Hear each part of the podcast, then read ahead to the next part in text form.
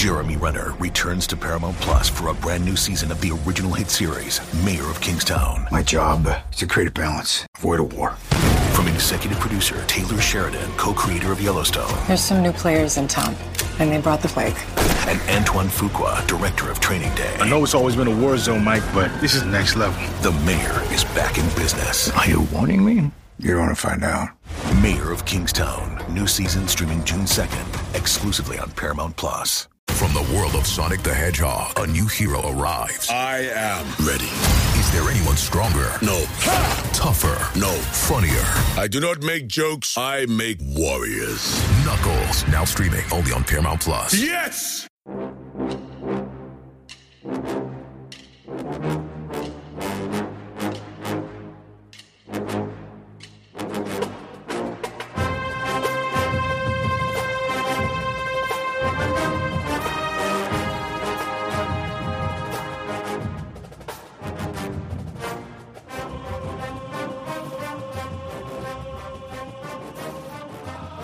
Hello and welcome to another episode of the Bucknuts Happy Hour. I'm Patrick Murphy, and uh, apologize for last week. We did not have a show. I was hoping to do one either for the first round or before the first round of the NFL Draft.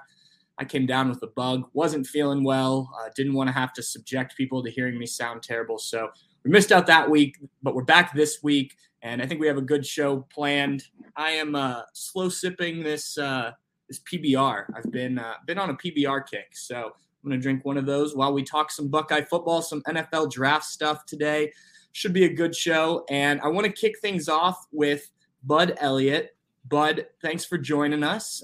Uh, Bud is one of our national recruiting analysts, and specifically this weekend, Bud, you were looking at, and I know you tweeted about this, kind of the NFL draft, how it correlates with uh, with the recruiting rankings that we put up. So I want to get into some of that. But first off, thanks for joining us. How you doing today? Patrick, good to see you again, man. I, yeah, I'm uh, excited to get on here and chat. And hello, Bucknutters, if I'm doing it right. there you go. There you go. The Biddle loves that. The Bucknut. Hello, Bucknutters. Uh, okay, so let's start out with talking about the recruiting rankings in general because I think people see them, they they understand the basic idea behind them, but we do it a little bit differently than other sites do, I know. So, as someone who's kind of been behind the scenes, for people that don't know how these rankings are formulated, can you kind of take them into the, the behind the curtain look of, of, where our rankings come from? Sure. So, uh, our, our, rankings team is headed up by Andrew Ivins. You know, we, we have Cooper Petagna as well, Chris Singletary. I mean, guys who have, you know, pretty extensive scouting experience, guys who have, you know, worked in recruiting departments or uh, you know, in Cooper's case, run a recruiting department, right? And, and, like got guys who have real experience there on that side of things, and you know, plus guys like a Greg Biggins and you know Steve Wiltfong, Brandon Huffman, who have covered the sport for you know 15, 20 years and understand.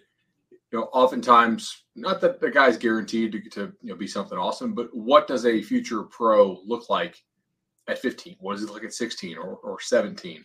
So, like, just from kind of start to finish, you know, we will take the, the Hudl tapes out there, right, and go through. Okay, like this guy had a bunch of yards. How did he? How did he get it? Right. Like, okay, maybe he plays terrible competition and it's kind of a gimmick offense, and maybe he doesn't look all that great. Uh, maybe he actually does stand out. So we'll put him kind of in one pile. So that you have the film component, right? You got to have the film, and you have to have the projectability uh, component, right? Which means you need to not just be a good player now, but we need to think if we're going to put high grades on you, uh, that you're going to put a really, really good product on the field later on in your college career and be somebody who is very attractive to the NFL as well. So you're projecting to grow, right?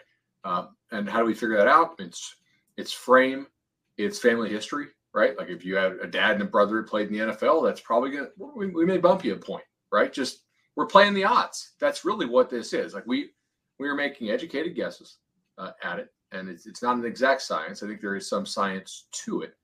And looking at the data, looking at testing, looking at prior comps, both in terms of like NFL bodies and what those NFL bodies looked at or look looked like at a certain age. Um, and from there, we, we kind of just try to figure out like who is going to be the best player when, when it comes time for that NFL draft. Who, who has the highest upside, right? Um, I mean, that's that's kind of what goes into it. And then, I mean, we have weekly meetings. Sometimes they're 90 minutes, sometimes they're four hours, right? Like, I mean, that's that's quite a bit of work as far as as a group meeting. It's it's every Wednesday, uh, and there's haggling over players. Hey, like I really believe in this guy. All right, convince me. Like the the data here on the, the testing data here is not quite as good. All right, well, hey, maybe you know, like I because we're getting in person evaluations. I, I was at that camp and they were running those 40s on grass, and that's a laser 40, right? So you have you know people who have, have been in the industry for a long time who've able to eyeball this stuff and say, hey, that four or five may not be the same as that hand timed on a track four or five that, that we're looking at, right? So, uh, yeah, I mean that's it's a complicated process. 24 7 Sports has been the most accurate six years running, um, and the most accurate in the first round by a lot, five years running. So credit the rivals; they had a tremendous 2018 uh, NFL draft that killed the first round, but six years in a row is, is pretty solid. And 24 7 Sports invests a lot in this. I, I, don't think anybody else has the size of, of, recruiting evaluation staff that we do, right? I mean, Ivins, Gabe, Petagna, Singletary, like Huff, Biggins, Blair. I, I, our West Coast team is, I think, blows away everybody else in, in the country. Wiltfong, Al, Al, Allen Trieu, right? I mean, just so Brian Dohn, like like there's a lot of guys who know what the heck they're talking about, and so I think we do a pretty good job getting eyeballs on kids and seeing them, seeing them multiple times in many cases, trying to get that verified data best we can, talking to sources, you know, talking to schools. Hey, like, why haven't you offered this kid? He's local. What are we missing? There's a lot of components to it, and it's it's not exact science. We, we try to do some you know some science with it, I guess. I just want to throw this comment up here from Travis Marshall. He says, "Love Bud Elliott. Cover Three podcast is the best." So, oh, cool, man! Thank shout you. out to you there, Bud, and and the work you do. Your podcast is great. Um, let's continue on this. So let's. You, you mentioned the the six years in a run, six years running, uh, being the most accurate in terms of projecting for where guys end up in the NFL. Let's look at this year's draft. Um, kind of take us through where we hit I think it was more hits than misses. But what what worked, what didn't for this year's class that just got drafted this past weekend? Sure thing. So I'll excuse me. I'll, I'll pull this up here. Uh, 24/7 Sports is on a really ridiculous run of hitting on five stars. I mean, it, and a run that I'm not sure is sustainable by anybody like us, ESPN rivals On3, whatever. Right? Uh, I just don't think so. 45 guys from the last two classes have declared. 22 of those 45 five star have been first round picks. Like that's historically that's an outlier historically. We can keep that up. That's uh that's job security, baby. So um look, they've done a really really good job. Obviously, you know, like Barton was here. He, he's he's now the, the GM at Vanderbilt. So right. I um first round wins for us. So Peter Skoronski that was a, a big time Steve Wiltfong and Barton. They were huge fans of him. Uh, not often a five star goes to Northwestern. He gets drafted in the first round. Uh, 24 7 Sports was the only five star grade on him. Gabe Brooks fought hard to get a four star grade on Tyree Wilson. Everybody else in the industry had him as a three star. That looks pretty good for Gabe down there in Texas. Allen Trieu, I believe, really liked Jack Campbell. 24 7 Sports was the only four star grade on first round pick, Jack Campbell. Uh, also, were the highest grades on Bryce Young, Will Anderson, Paris Johnson Jr. There you go. Yep. Uh, Jalen Carter, Jahmyr Gibbs, Emmanuel Forbes, Jaxon Smith-Njigba, again, yep. and Jordan Addison. So, uh, 24 7 Sports did have the most first round hits by a lot, almost as much as, almost as many as the, uh, the other two networks combined, which was great this year. And I think that's impressive too because every network's improving right? Yeah. Like no, everybody's better at this than they were back in 2010 because a variety of factors we, we can get into if you want. But um, it, it is the the whole industry is getting more accurate over time. When you look at like a Bryce Young, for instance, that's a guy who the, the NFL's kind of shifted a little bit in terms of the way that that they look at quarterbacks. A few years ago, a guy like that's not getting drafted because of his height and his hands and all that. How then do you project him three years ago as a guy who could be, you know, the number one? Yeah, I think he was the number one overall recruit in our, our, our rankings, right? So how does that project when you also have to figure out what the NFL is doing? So it's a really good question. Um, we obviously we use the NFL as our grading rubric Yeah. for how we evaluate the rankings. And people are like, well, why don't you use college success? All right, define college success. Lucas Van Ness was a backup for Iowa, and he just got picked in in, in the teens in the first round, Right. right? Like he didn't make any all like national ty- or excuse me, all American type teams. Some of these guys that play in these like super spread offenses are going to have a million yards, but maybe aren't that great. Like, are we going to? It, it's very tough to grade. The one thing that is is consistent with the grading is the NFL draft. But to your point, there are trends with the NFL draft from year to year uh, that make it tougher to to do that, right? And so, do you try to fit your rankings to like what you project the NFL draft will go to? I I don't think you really can because part of this stuff is driven by the CBA. For instance, like CBA collective bargaining agreement. We used to see occasionally more guards go in the first round. Now we don't because the franchise tag for a guard is a lot less, a lot less than it is for a tackle. So if you're drafting for value in the first round, it makes more sense to shoot your shot on a tackle because you get that fifth, the, fifth year cheap fifth year option on the first rounder. Uh, getting a tackle in free agency is extremely expensive and sometimes just not available at all.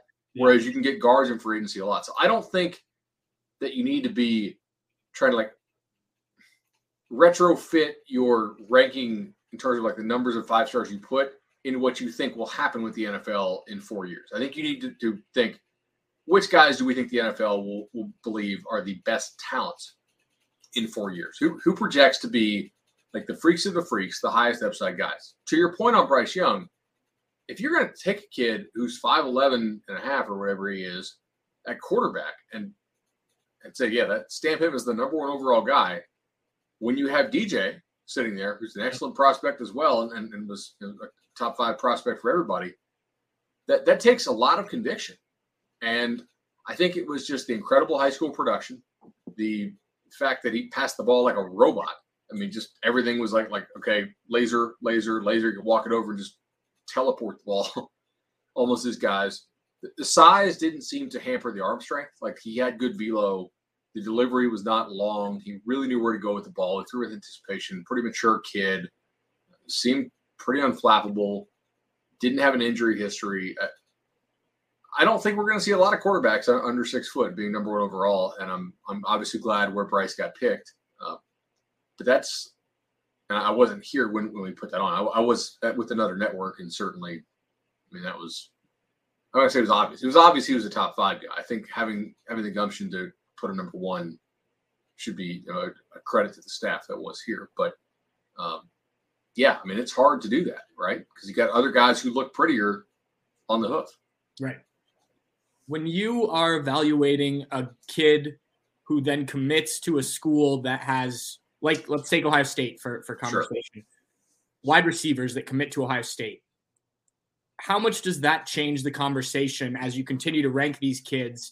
As you know, you look at it as Ohio State produces wide receivers these last few years as well as anybody. Does does that even factor in once a kid commits, or is it still the, the process you were describing earlier?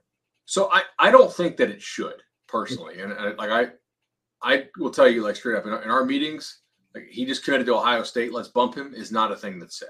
Okay. Right now, same time, like if you guys follow my in my betting stuff, like if you don't consider all the potential like signals in the market, you're going to lose.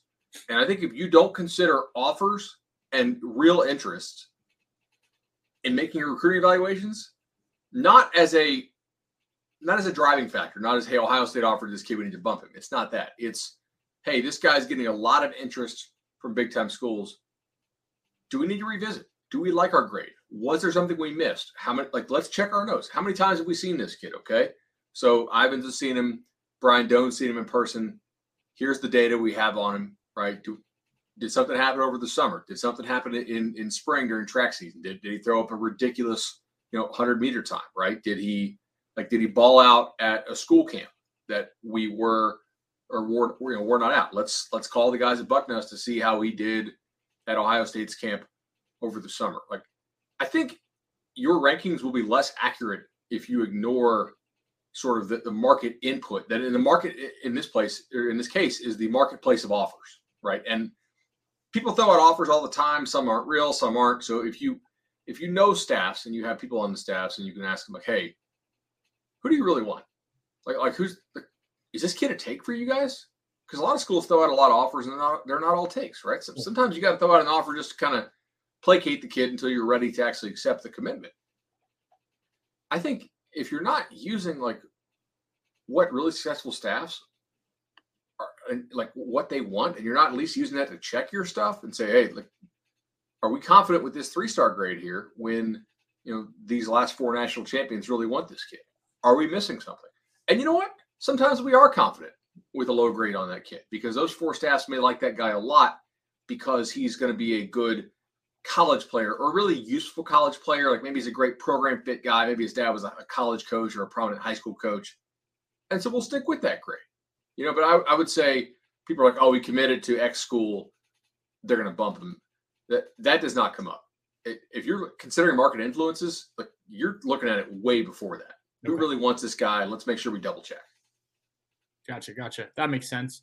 Um, going back to to this year's draft specifically, were there guys that surprised you based on where they were ranked, where you guys kind of evaluated them?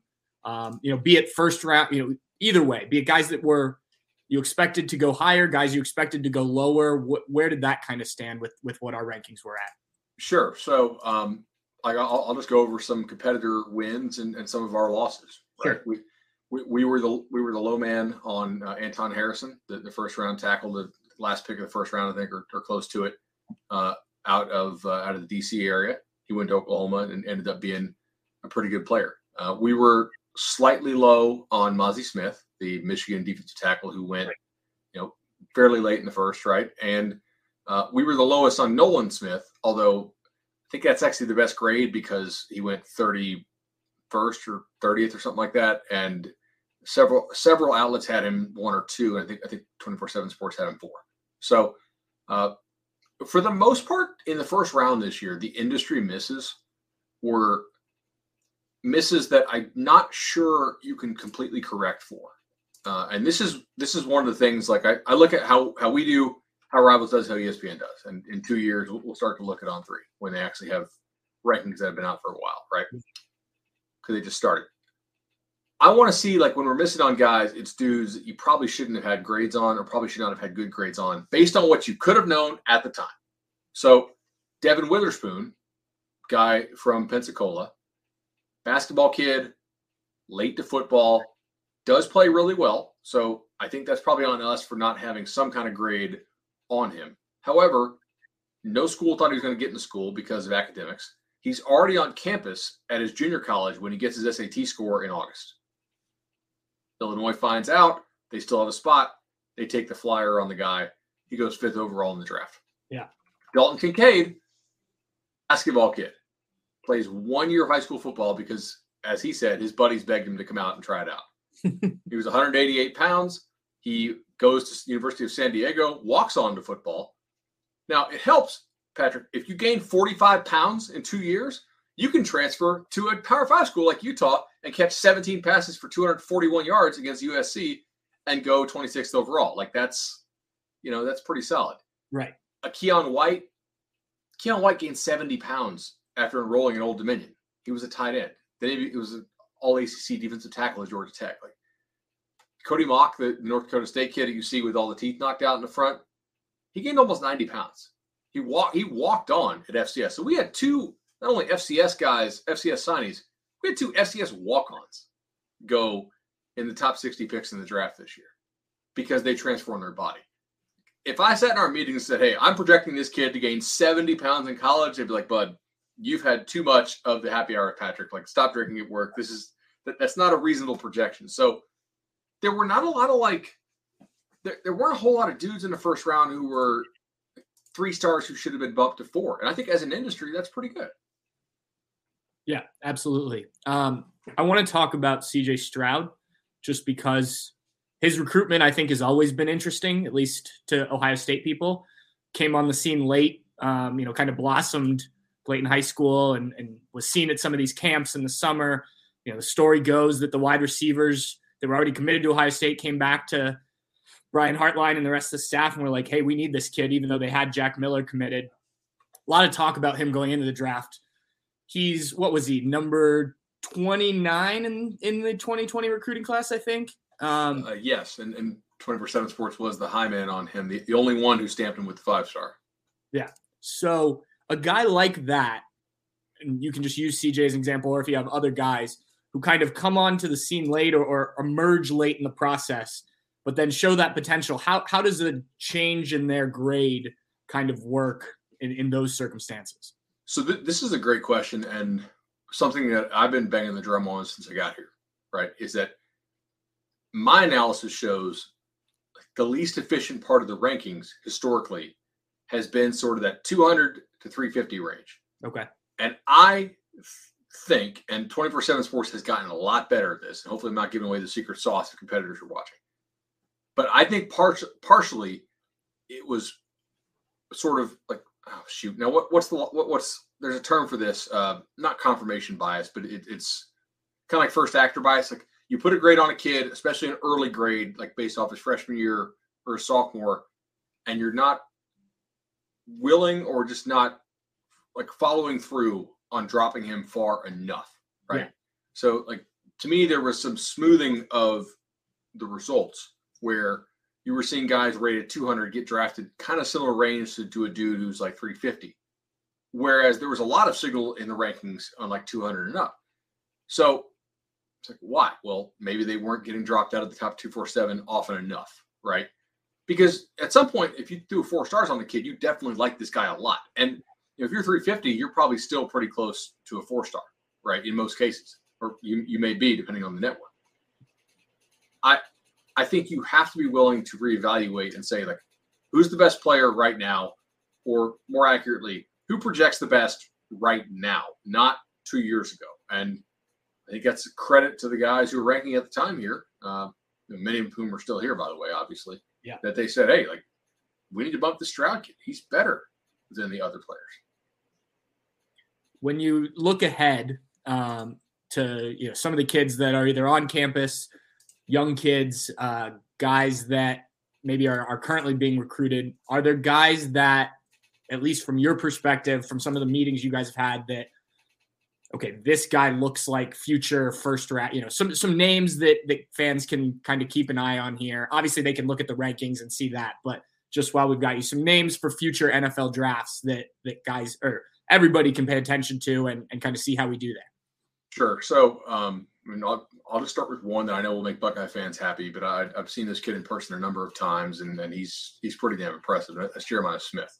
Um, so I think he, he's cousins of Geno Smith, the Seahawks quarterback, who was really good uh, for Miramar and, and, then at West Virginia. Uh, I didn't see Julio Jones in person in high school. That was that would have been 2006, I think 2007. He's probably the closest thing to that. Now I talked to Jeremiah and he told me like I don't really like the Julio comparison. I'm, I'm my own guy. I'm like, all right, well, in fairness, bro, uh, that's an NFL Hall of Famer, probably first ballot type guy. What we're comparing you to. So if you if your career works out that good, I, I think you'll I think you'll take it. And it's like, all right, if you had to pick somebody, all right, more Davante Adams. So all right, that's fair. Um, he's huge, you know, 6'3", 200 looking guy. He moves, uh, in my opinion, much better than that.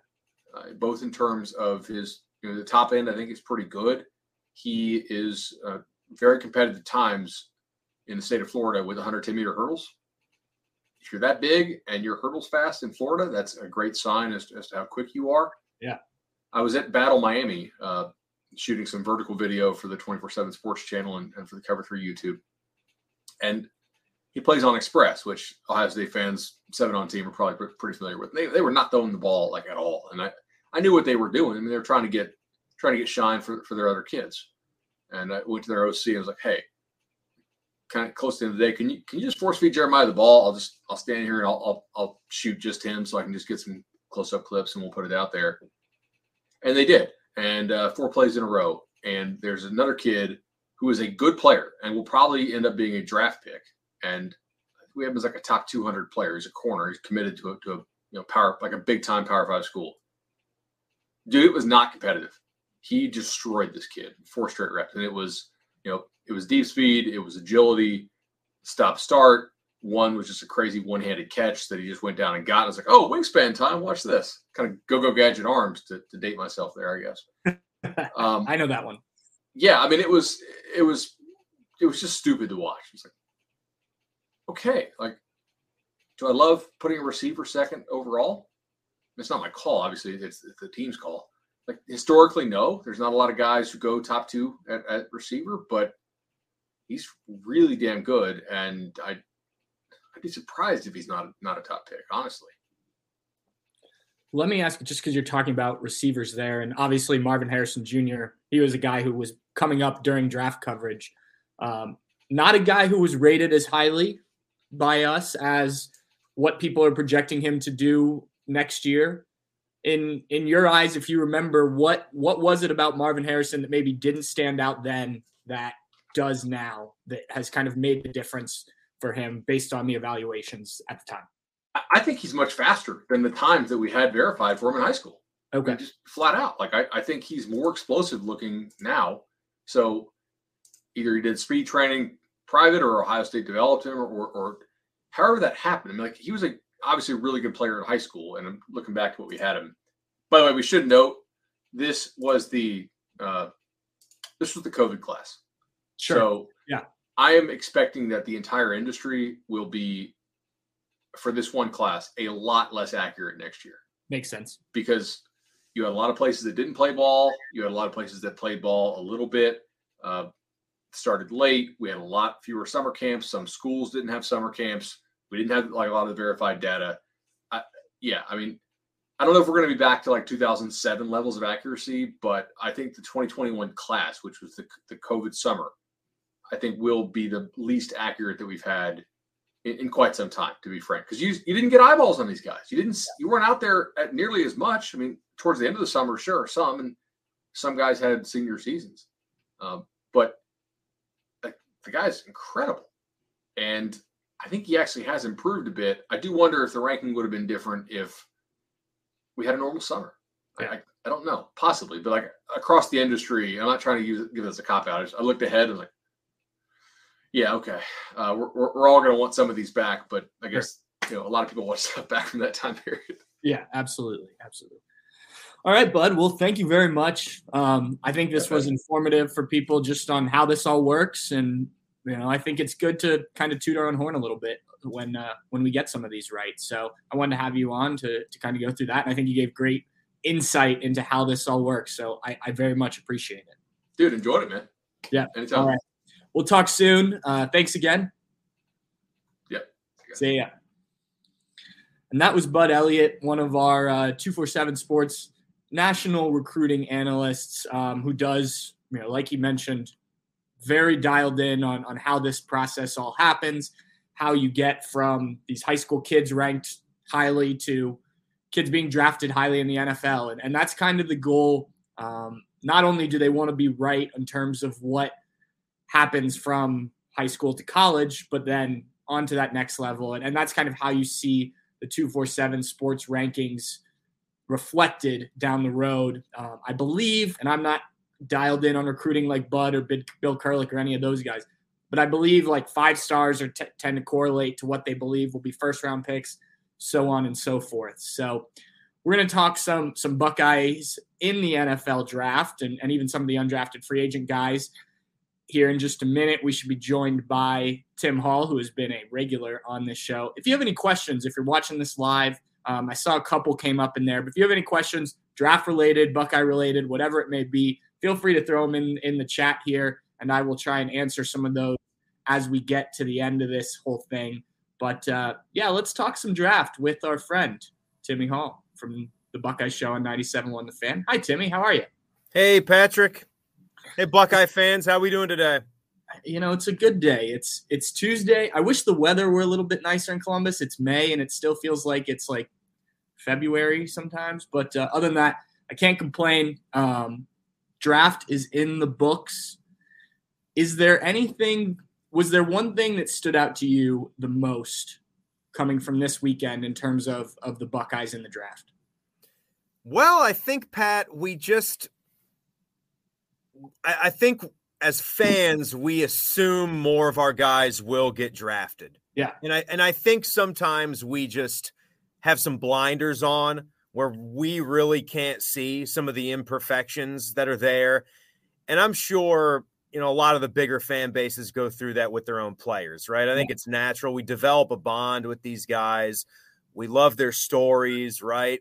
Like even though I'm not I'm not going to say like I can't understand how Mitch Rossi wasn't drafted. You know what I mean? But maybe when you get to like that Cam Brown level of uh, prospect, that Rocket Hickman level of prospect, and those are a couple of interesting guys to actually touch on a little bit deeper, especially someone like Ronnie Hickman. But you know, six guys drafted, pretty good. It's just that when you stack that up against Georgia and Alabama, who just seem to get 10 minimum at this point in time you know that's that's kind of the bar that you're up against none of this really matters as to how you perform in college football because it's a blend right like clearly ohio state is getting and recruiting enough of these guys that are eventually getting drafted even having three in the first round you got to look at that so even though there was only six total and Dawand Jones and Luke Wypler slipped a little bit having three first rounders is substantial, especially one guy being someone who didn't even play a whole lot of college football last season.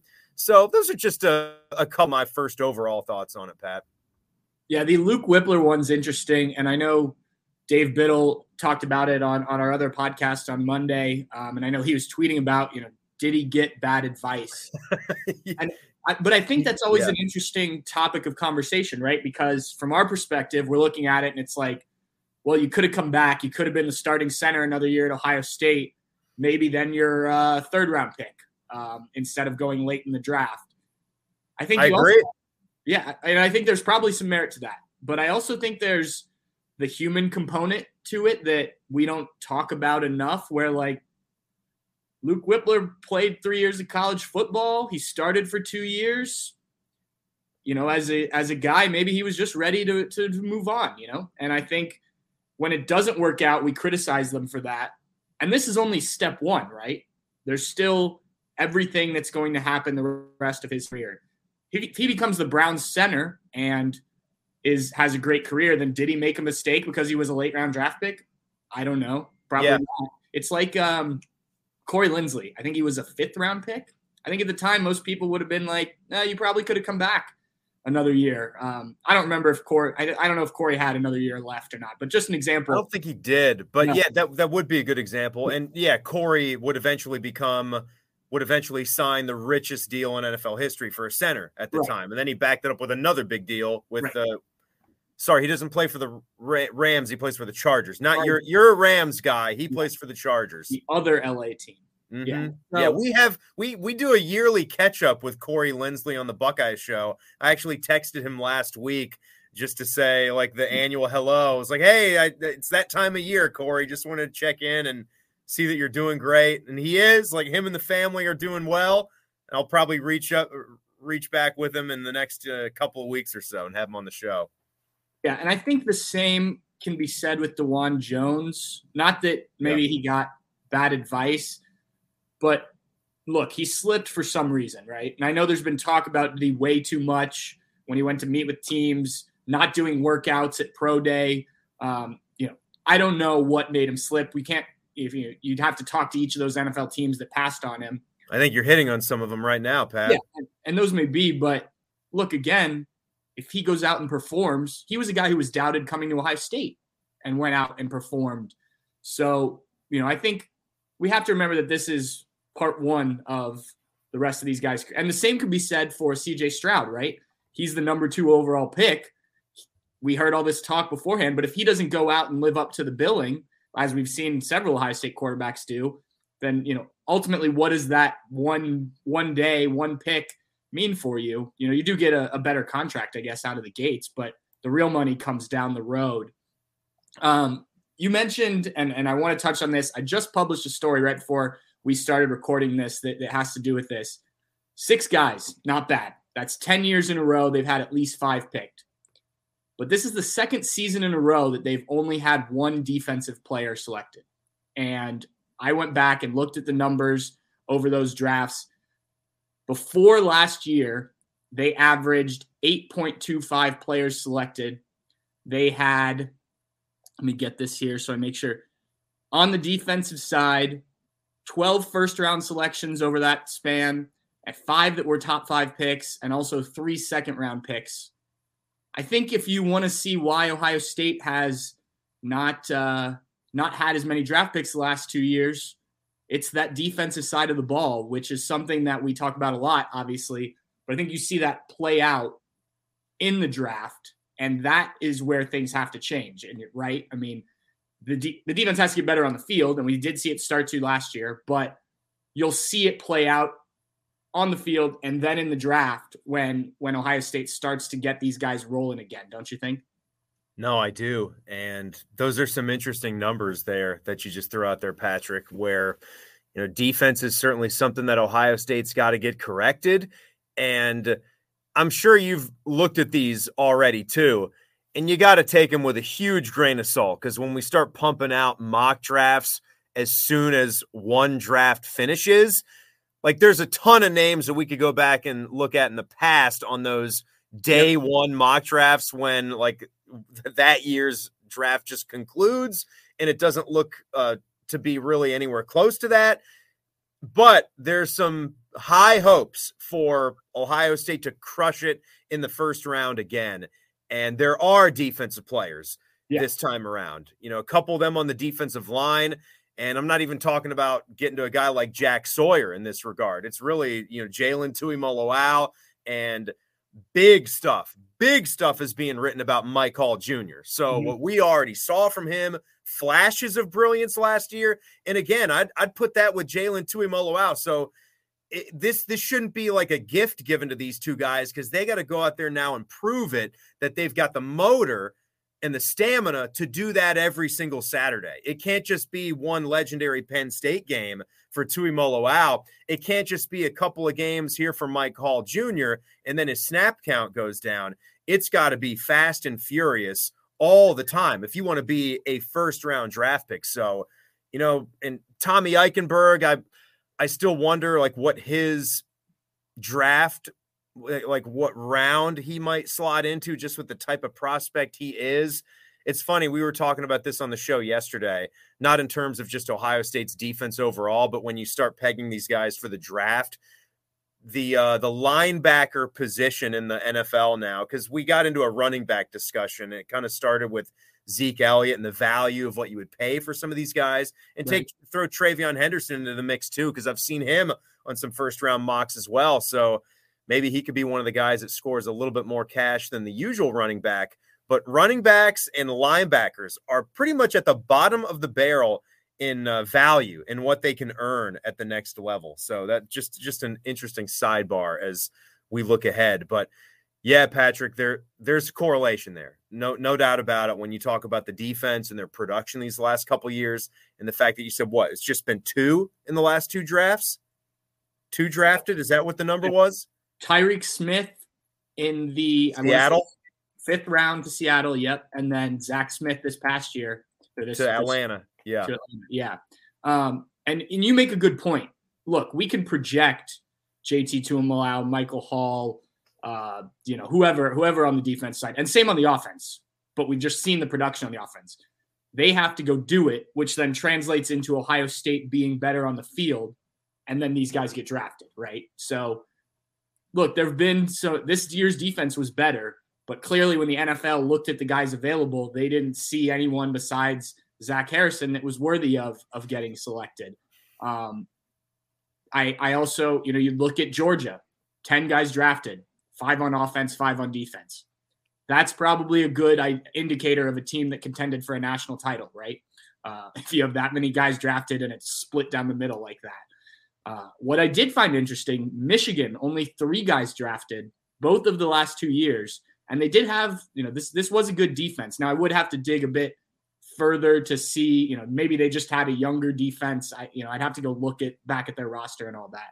But well, they did have Aidan Hutchinson go pretty damn high last year. Yes, yes so when you did. start with one of the like best overall players in a draft class, that also changes the picture a little bit. Of we're going to sure. talk high end talent versus overall, but I mean, no, I mean that that clearly is a thing. I think that also what you just said about Michigan paints the picture as to how you know, the, their recruiting classes have been climbing here lately. So I think there might be a delayed effect on this. Like you talk about like younger team. Michigan, I we looked at this recently too. They have not ranked outside of the outside of 17 now in their last five cycles, maybe six cycles, I want to say. And they're starting to get more traction. Of course, they took over the number one spot. I didn't uh, did it move, Patrick, with the with the running back commitment for 2024, or is Michigan oh. still holding the top spot? I believe they're. I'm pulling it up. I believe, yeah, they're still number one. But so there you go. It's and, and, they've they've been more consistently in the top ten though, finishing with these draft classes. Where Ohio State has always, since the start of the Urban Meyer era, even like a bad recruiting class would be fifth, right? Top five, top three. They're just looking for that recruiting national championship. But Michigan's been gaining a little bit, so it might have a delayed effect.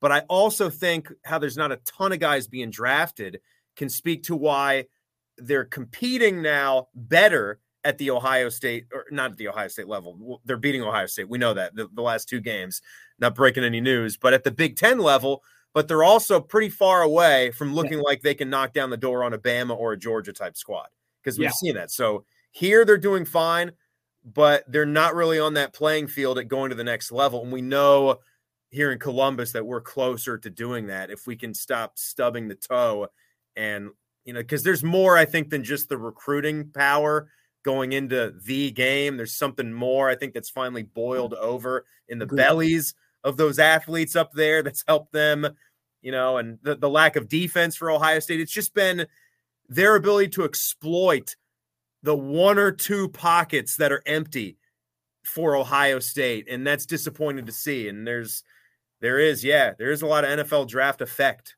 uh, for this. Yeah, and to your point, you know, you look, Ohio State's one point off of Georgia. Now that was very much on the offensive side of things, where Ohio State has been elite, and the NFL draft reflects that.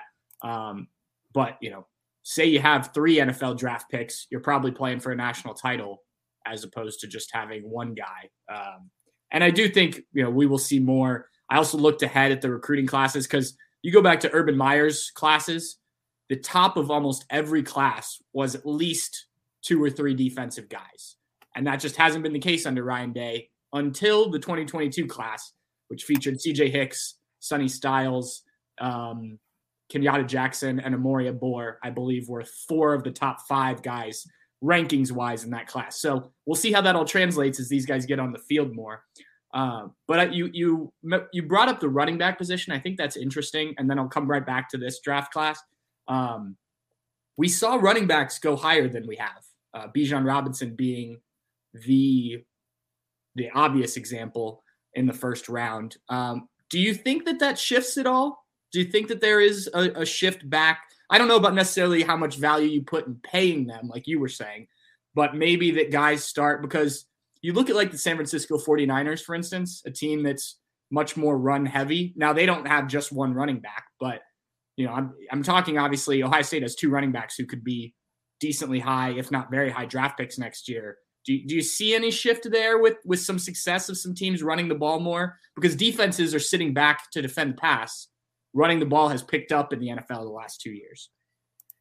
I I don't, Patrick. I really don't. And uh, you know, I, I go back to the, the valuation of the positions, and maybe it did feel like that. Maybe the numbers would even show that that there was a tiny little blip of a shift where running the football popped up a little bit more the last year or two in the NFL. But in terms of what the pay is, you are now starting to see the top end wide receivers garner $30 million a year, which is unheard of. I mean, you you fast, you rewind seven, ten years quarterbacks were dreaming of that kind of value. Now they're up at 50, which is nuts. And wide receivers are up at $30 million.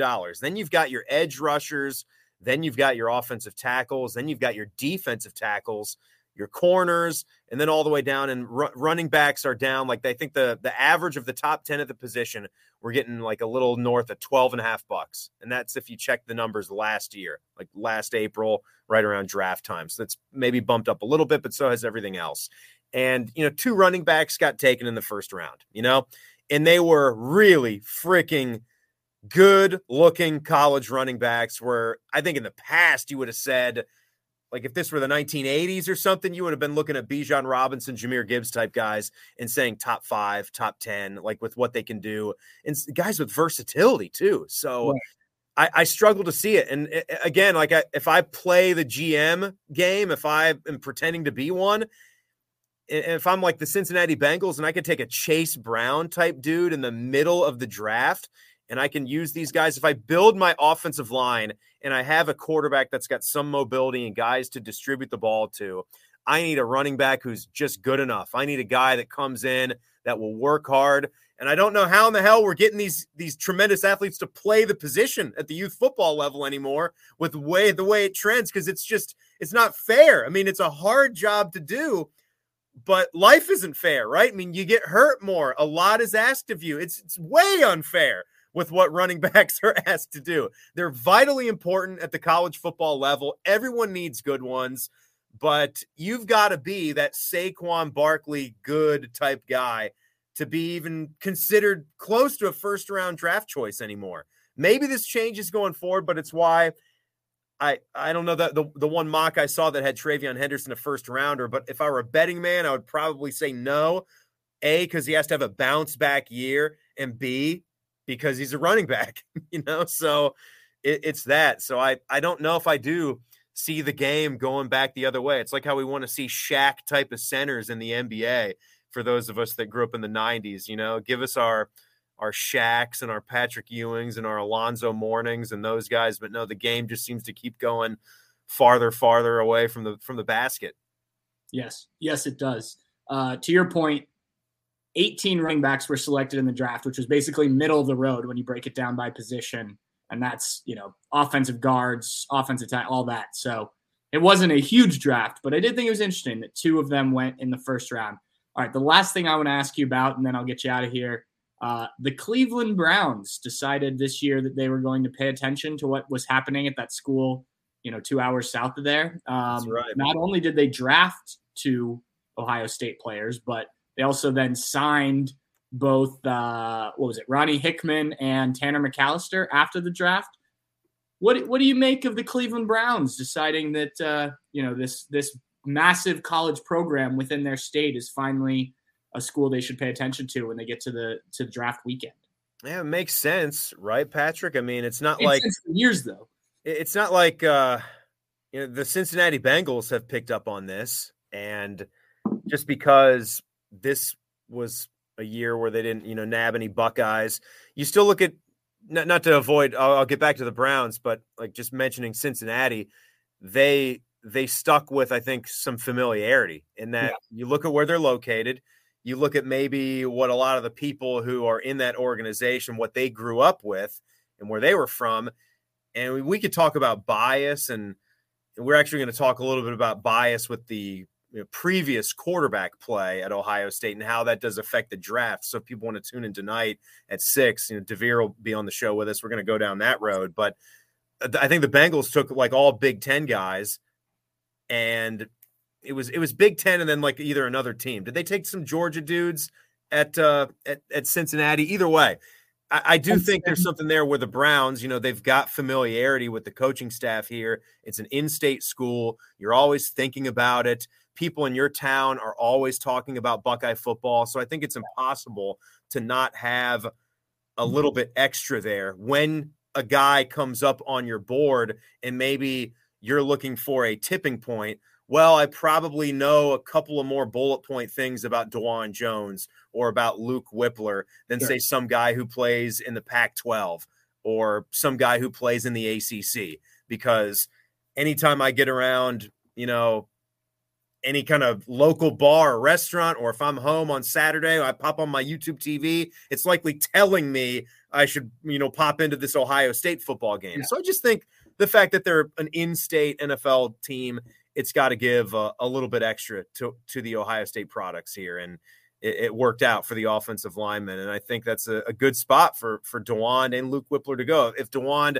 has kind of slacked off a little bit in this pre-draft process. I know the Pittsburgh Steelers, there was a report there saying that they kind of questioned his desire to to be dominant, to be great. So, hey, you're you're in another AFC North program now.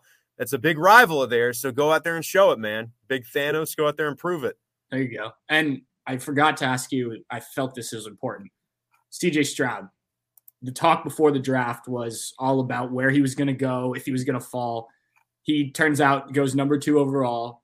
What do you like? What do you dislike about him in Houston?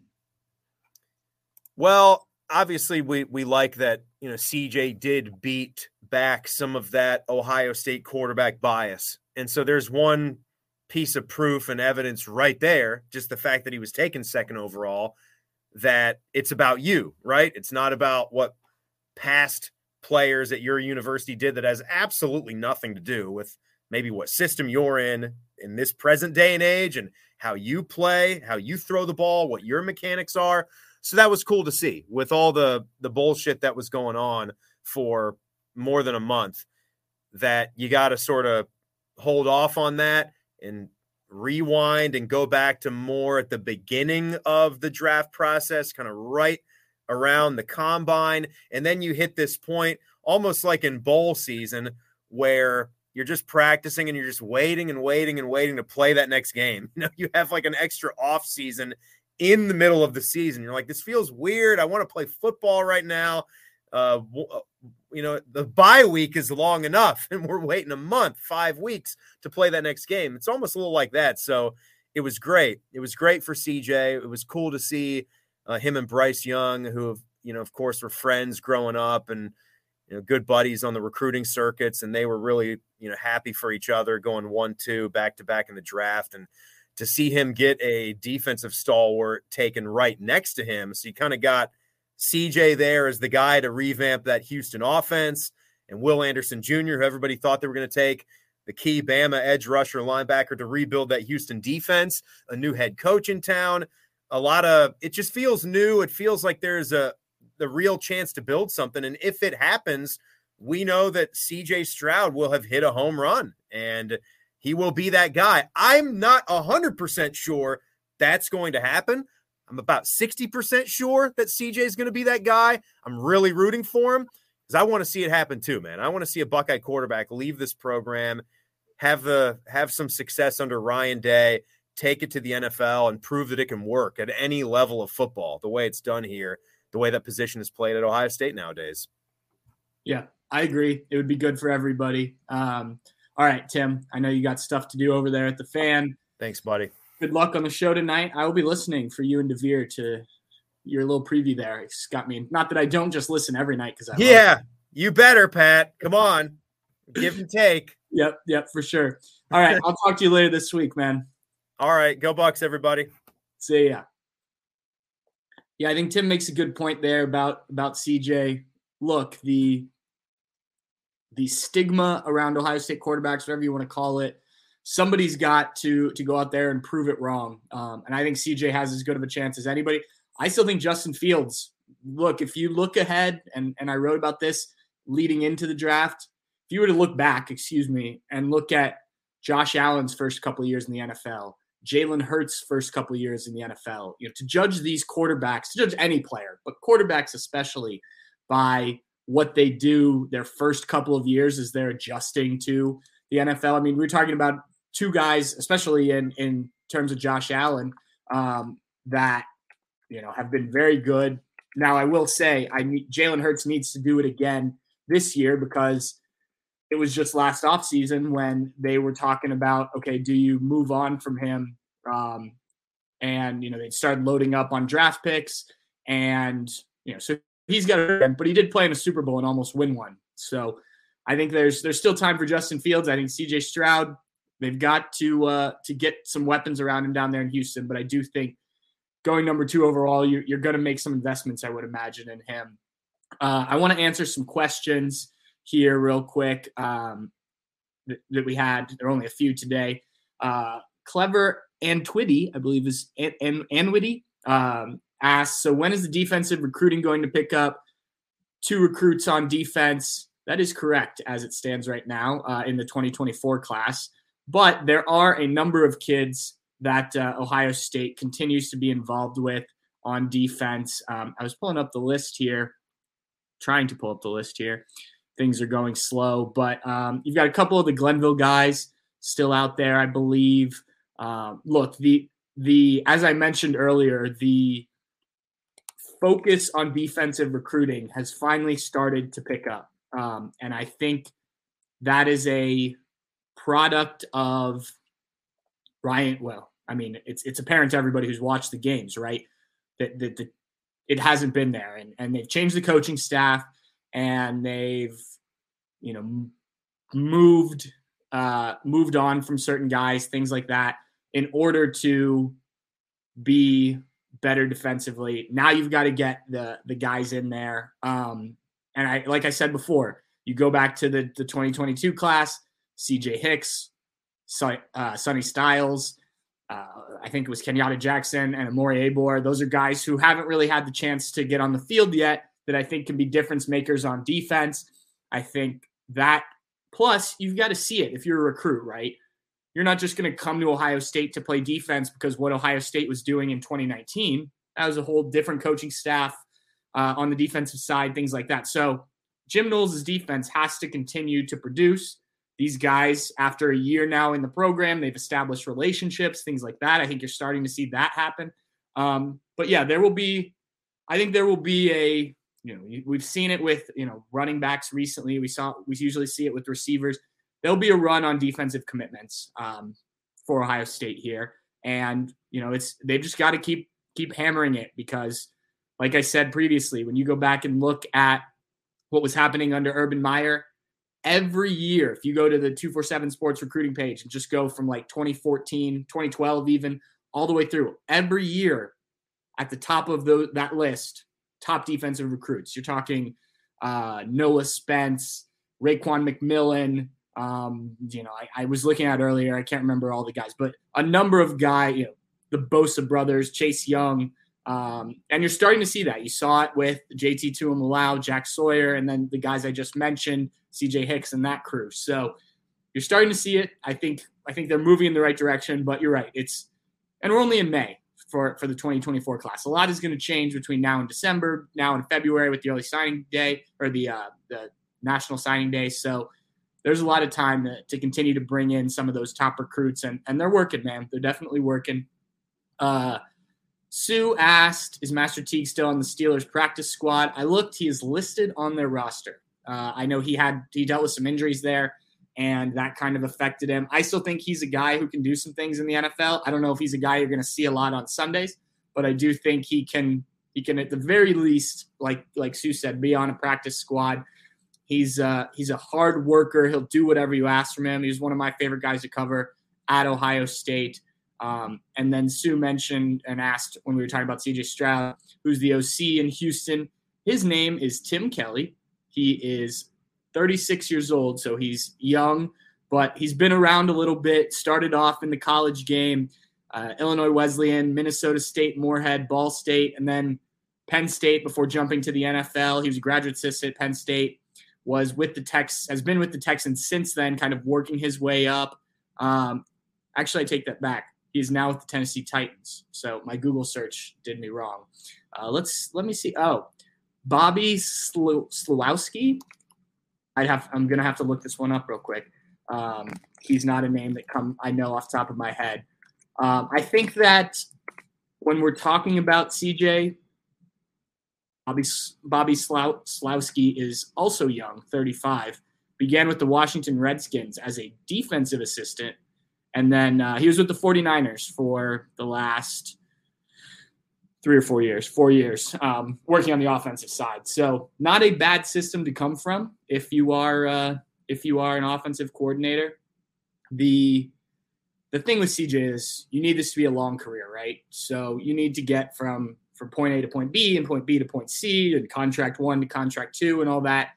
So you know Houston has not been a program that has been great recently. Obviously, um, otherwise they wouldn't be picking number two overall. So there's certainly work to be done there. And I, I don't know if CJ goes out and lights the world on fire this first year. Like I said, I think you need to give these guys time, but they uh, he has time, um, and they've committed to him with that number two pick. So I, I like where he stands there. Um, we're gonna wrap it up. If you missed anything from the show, if you're listening to this live, this will all be available on the podcast. It'll be available on our YouTube page.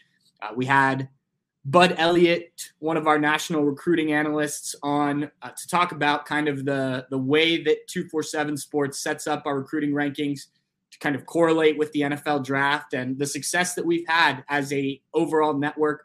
Uh, pretty cool stuff I thought from him, kind of explaining the ins and outs of all that. Um, and then we talked draft with the Buckeyes with Timmy Hall.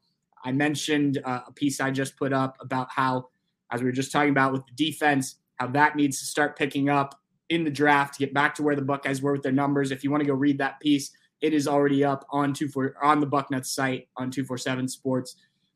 It's going to be big. That's that's got to be the direction Ohio State goes if you want to get further than you know losing to Georgia, struggling against Michigan. It's got to get back to being a balanced. Like I said, Georgia had ten guys picked, five on offense, five on defense. That's a good way to do it. If uh, if I'm reading the room right, and I think I am. So thank you guys for tuning in again this week. I thought it was another good show. Plan is to be back next week. We'll uh we'll we'll have to come up with some topics. We're getting into like the real off season here. So, but we'll be back. Uh, stay tuned.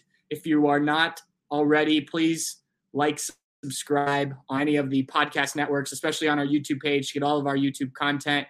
If you want to know more about the recruiting stuff, some of the stuff Bud Elliott was talking about earlier, you can find that by becoming a 247 Sports and Bucknuts VIP subscriber. And um, yeah, all that stuff helps us. So I appreciate everyone tuning in today. And uh, we'll see you next week, Buckeye fans. Cheers.